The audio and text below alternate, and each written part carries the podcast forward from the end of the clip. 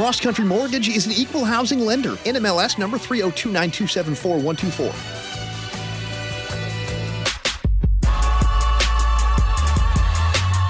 Welcome, welcome. This is Real Estate Radio. I'm Jason Stubbs, your host, mortgage professional, consumer advocate for all things real estate. I'm here for you. I connect dots without looking for handouts. I don't know where that came from, but that is true. Here is the number. Give us a ring, 512-640-9610. This show is just getting started, and we got lots to cover, lots coming up. Joined by Sean Finnegan, Senior Loan Officer, co-host, Cross Country Mortgage. Also, Matt Leshver, owner of 1836 Property Management. And, one thing I'm going to say to you guys before we get into it, we were chatting with Matt a little bit just before. And, 1836propertymanagement.com. Go there, check it out. Just while I'm talking, go there. 1836propertymanagement.com. Go there, check it out. But they're your investment partner. Like, you're supposed to call these guys before you buy a house. If you're the person that's sitting out there and it's like, hey, Sean, you know this guy. Matt, you know this guy. Or gal. I don't want to sell my house. I want to lease it. Everybody thinks that. It goes through everybody's mind just about. Unless that's the first house you've ever bought. You need something bigger. It doesn't matter. You know who you are. You're sitting there right now going, I want to rent it. But you don't know what you're doing. That's the truth. You don't. And it sounds great. But, Matt, give us a scenario to where a homeowner is not in a – what's not a good position to rent your house? Not a good position to rent your house is probably a very expensive house. Okay. To be honest with you, $1 million house with a view on the lake. Even 650, 700? It's debatable. Gotcha. So we can run the numbers for you, but we've got the experience and the data to be able to just plug your numbers into a spreadsheet. We'll provide you estimates on the rental rate, but really you want to know the whole deal, right? Right. So we've got an owner we looked at this. We've got several this week we looked at just because it's an ongoing service. There's no charge. He was losing $600 a month cash flow, but he was making $1,200. So not a bad. When we look comprehensively at his projected this year, his last year, and then his last 3 years, because he's been a client for years, he's making between 12 and 16% on his money.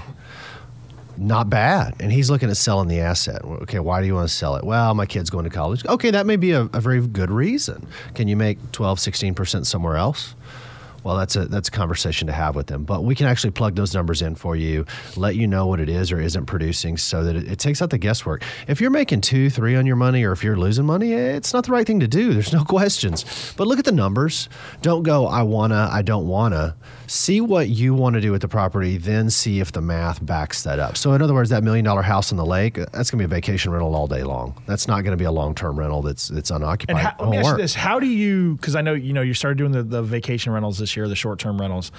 How do you guys come up with the numbers, I guess, or calculate, what you think somebody's going to be able to get over a year, right? Because obviously... Absolutely. So it's evolving faster than anything else that I've seen in our industry because it's just so new. And so the traditional way is that you go on and look at what your competitors doing. So if you ever worked in a hotel business 20 years ago, 15 years ago, you would literally call around and go, what's your nightly rate? And the Marriott would go $87. You'd call the Garden Inn, you go, what's your nightly rate? And you would log it all and keep this historical track. And then you would kind of base it off of that supply, demand. And there was a revenue manager position in the hotel.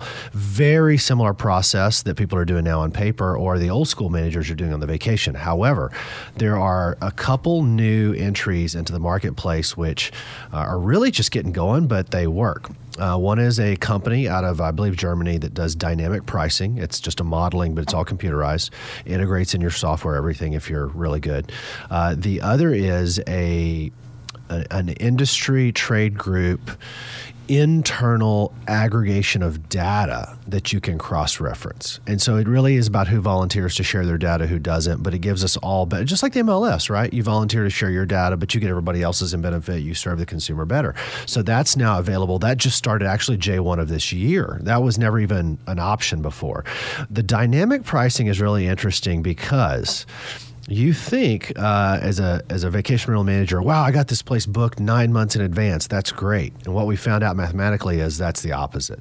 You don't want it to book until about 2 to 3 weeks out, so which is scary. Out. But you've got to wait till all the other supply dries up on a busy weekend. I've been doing that now. You got years. The only thing left. But you got to have the guts to do it, and you got to have the guts to stand behind it because your owners are nervous because it's South by weekend. You don't have the place rented. No, we don't. But we're going to charge double what anybody else would. And you've got to wait. So you could get burned on it. It's riskier, but it's computerized modeling. So in theory, it's smarter than us with our guts. We'll see. Gotcha. Now, let me ask you this. Will you guys do short-term management for people that are only going to, let's say, I lost my train of thought there. Like, say they're only going to do it for, of time. Like 4 weekends a year. No. Right? Okay. No. So it's a percentage business. And so we really need second homes. If you're just going to be out of town for 2 weekends a year, do it yourself. Why are you even going to bother with us? It's going to be more headache to get set up, the software, wireless locks, wireless monitoring systems, everything else that we're going to require so that we can actually serve your guest with a good experience, not just take the money and then have them never come back. The other thing is lower end properties, until you get to a bad neighborhood or bad schools, really do well for long-term vacant rentals, right? Long-term unfurnished. They entry-level properties, 3-2s, cookie, no-brainers. I mean, they're really hard to screw up in the suburbs financially. Yeah. So, this is the opposite. So because it's a percentage business, nobody wants to rent an entry-level house in the suburbs. People want a vacation experience. They want to be on the lake. They want to be on 6th Street. They want to be off Rainy Street. And the people with the money don't mind paying it because the whole family's paying for it. They've got jobs. They're here for vacation. They got 2 weeks a year. They're going to blow it out, and they want a great experience, and they'll pay for it. So the higher-end properties, that's the vacation rental properties all day long. Gotcha. And I mean, that makes perfect sense. So, I mean, what advice can you give on the short-term side to the suburban folks? So let's say you're by the Domain and you've got a 3-2 with a pool and you want to potentially do a two weekends a month. I mean, is that something that's doable? It's doable on your own. I don't think any managers are going to take it on for 2 weekends a month because the manager needs to control the property. There can only be one chief. Now, it can be you as the chief, as the owner, or you can be the manager is the chief, but you can't have 2 chiefs in the village. You're trading off too much. Nobody knows who's in charge, and before long, the village is dissipated. Gotcha. So you really need one person. These are really good for investment properties or second homes. They're not good for primary residences, but if you're in that position, I would say get with a company that can run the numbers both ways, which good luck. Not many people can do it both ways. They're going to say what they say, and that's it. That's right. Let me ask you this. For people thinking about buying, let's say they're thinking about buying a condo downtown to use as a short-term rental. Sure. What are the laws or, I guess, the legalities if they want to – I'm not talking about actually doing it. I'm talking about if they want to control – who their renter is. So they don't want they don't need 21-year-old spring breakers coming in. That's the biggest misnomer is all these things. If someone's going to trash my place, it's going to be a frat. The truth is it's not. The people that do this statistically have very little problems. There's travel and there's homeowners, or not homeowners, but there's insurance on your tenants that you can charge with each one of these, and the manager should set that up for you. A lot of the management companies self-insure up to $500 per tenancy, but it's our responsibility to screen those people, and we can tell them no if they don't fit the bill. The truth, though, is the vast majority do. It's this idea that this one-off event, this outlier, is going to happen every weekend. Statistically, it doesn't. In Florida, where they have a lot of rentals, the joke is always it's not the family that comes in who mom doesn't want to cook, so she doesn't use the kitchen. The kids are always at the beach, so they're never in the house. And the house basically sits vacant all day, right? It's the person that comes in and rents at the Snowbird for 3 months. There's been story after story about the walkers creating ruts in the carpet and linoleum. And so they're having to do work to replace it because the people that are there long-term are there day in, day out. They use everything in there. The vacation people, they're ordering food in. All they want is some beer, some booze. They want to hang out at the pool and they want to relax. They don't want to do all that stuff. Yeah, they're not really spending a whole lot of time in the house. They're basically sleeping there. That's it. It's a vacation. Just like you go to the hotel, you don't sit in the hotel room your whole vacation. No. But everybody's got that fear, so you can't let fear drive you. You've really got to look at the facts and the math. Boy, are we talking about politics or are we talking about vacation rentals? Either way, same thing. Don't be led by fear. Be led by facts. Figure it out. No doubt, man. So if you're just tuning in, this is Real Estate Radio. That is owner of 1836 Property Management, and we're talking a little bit about renting your primary residence, which is difficult, short-term rentals, and then long-term rentals. And then, I mean, just the rent in general. I mean, everybody, Austin, it's crazy to think that Austin, Texas is a vacation destination.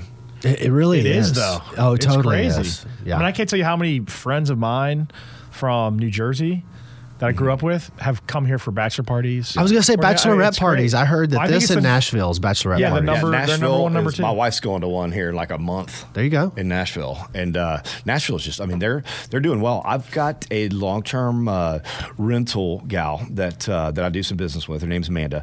And she just picked up 3 units in Nashville. And it's really interesting because the one that she thought was just going to explode and do well right downtown, it's just not pulling its weight. And the one that's out just a little bit to where you're looking at a $7 Uber ride, not walking distance, is outperforming itself by 3 times what she thought it would initially. So she's like, I got to rework my business plan. But you know, it's always good news. A lot of it's marketing too. It is. A lot of it's marketing, and I think that's what she's best at. Yeah, Nashville and Austin, I mean, destinations for bachelorette parties. No doubt about it. So guys, this is Real Estate Radio. I'm Jason Stubbs. We got more to come. That's Matt Leshver, 1836propertymanagement.com. Give Matt a call before you buy. I mean, that's the deal. If you're looking at purchasing an investment property, you got to call the dude before. He'll run some numbers. You got a realtor. It doesn't matter. I mean, these guys work with real estate agents, just right side by side, and can help you guys make the right decision for you and your family. I'm Jason Stubbs. This is Real Estate Radio. We'll be right back.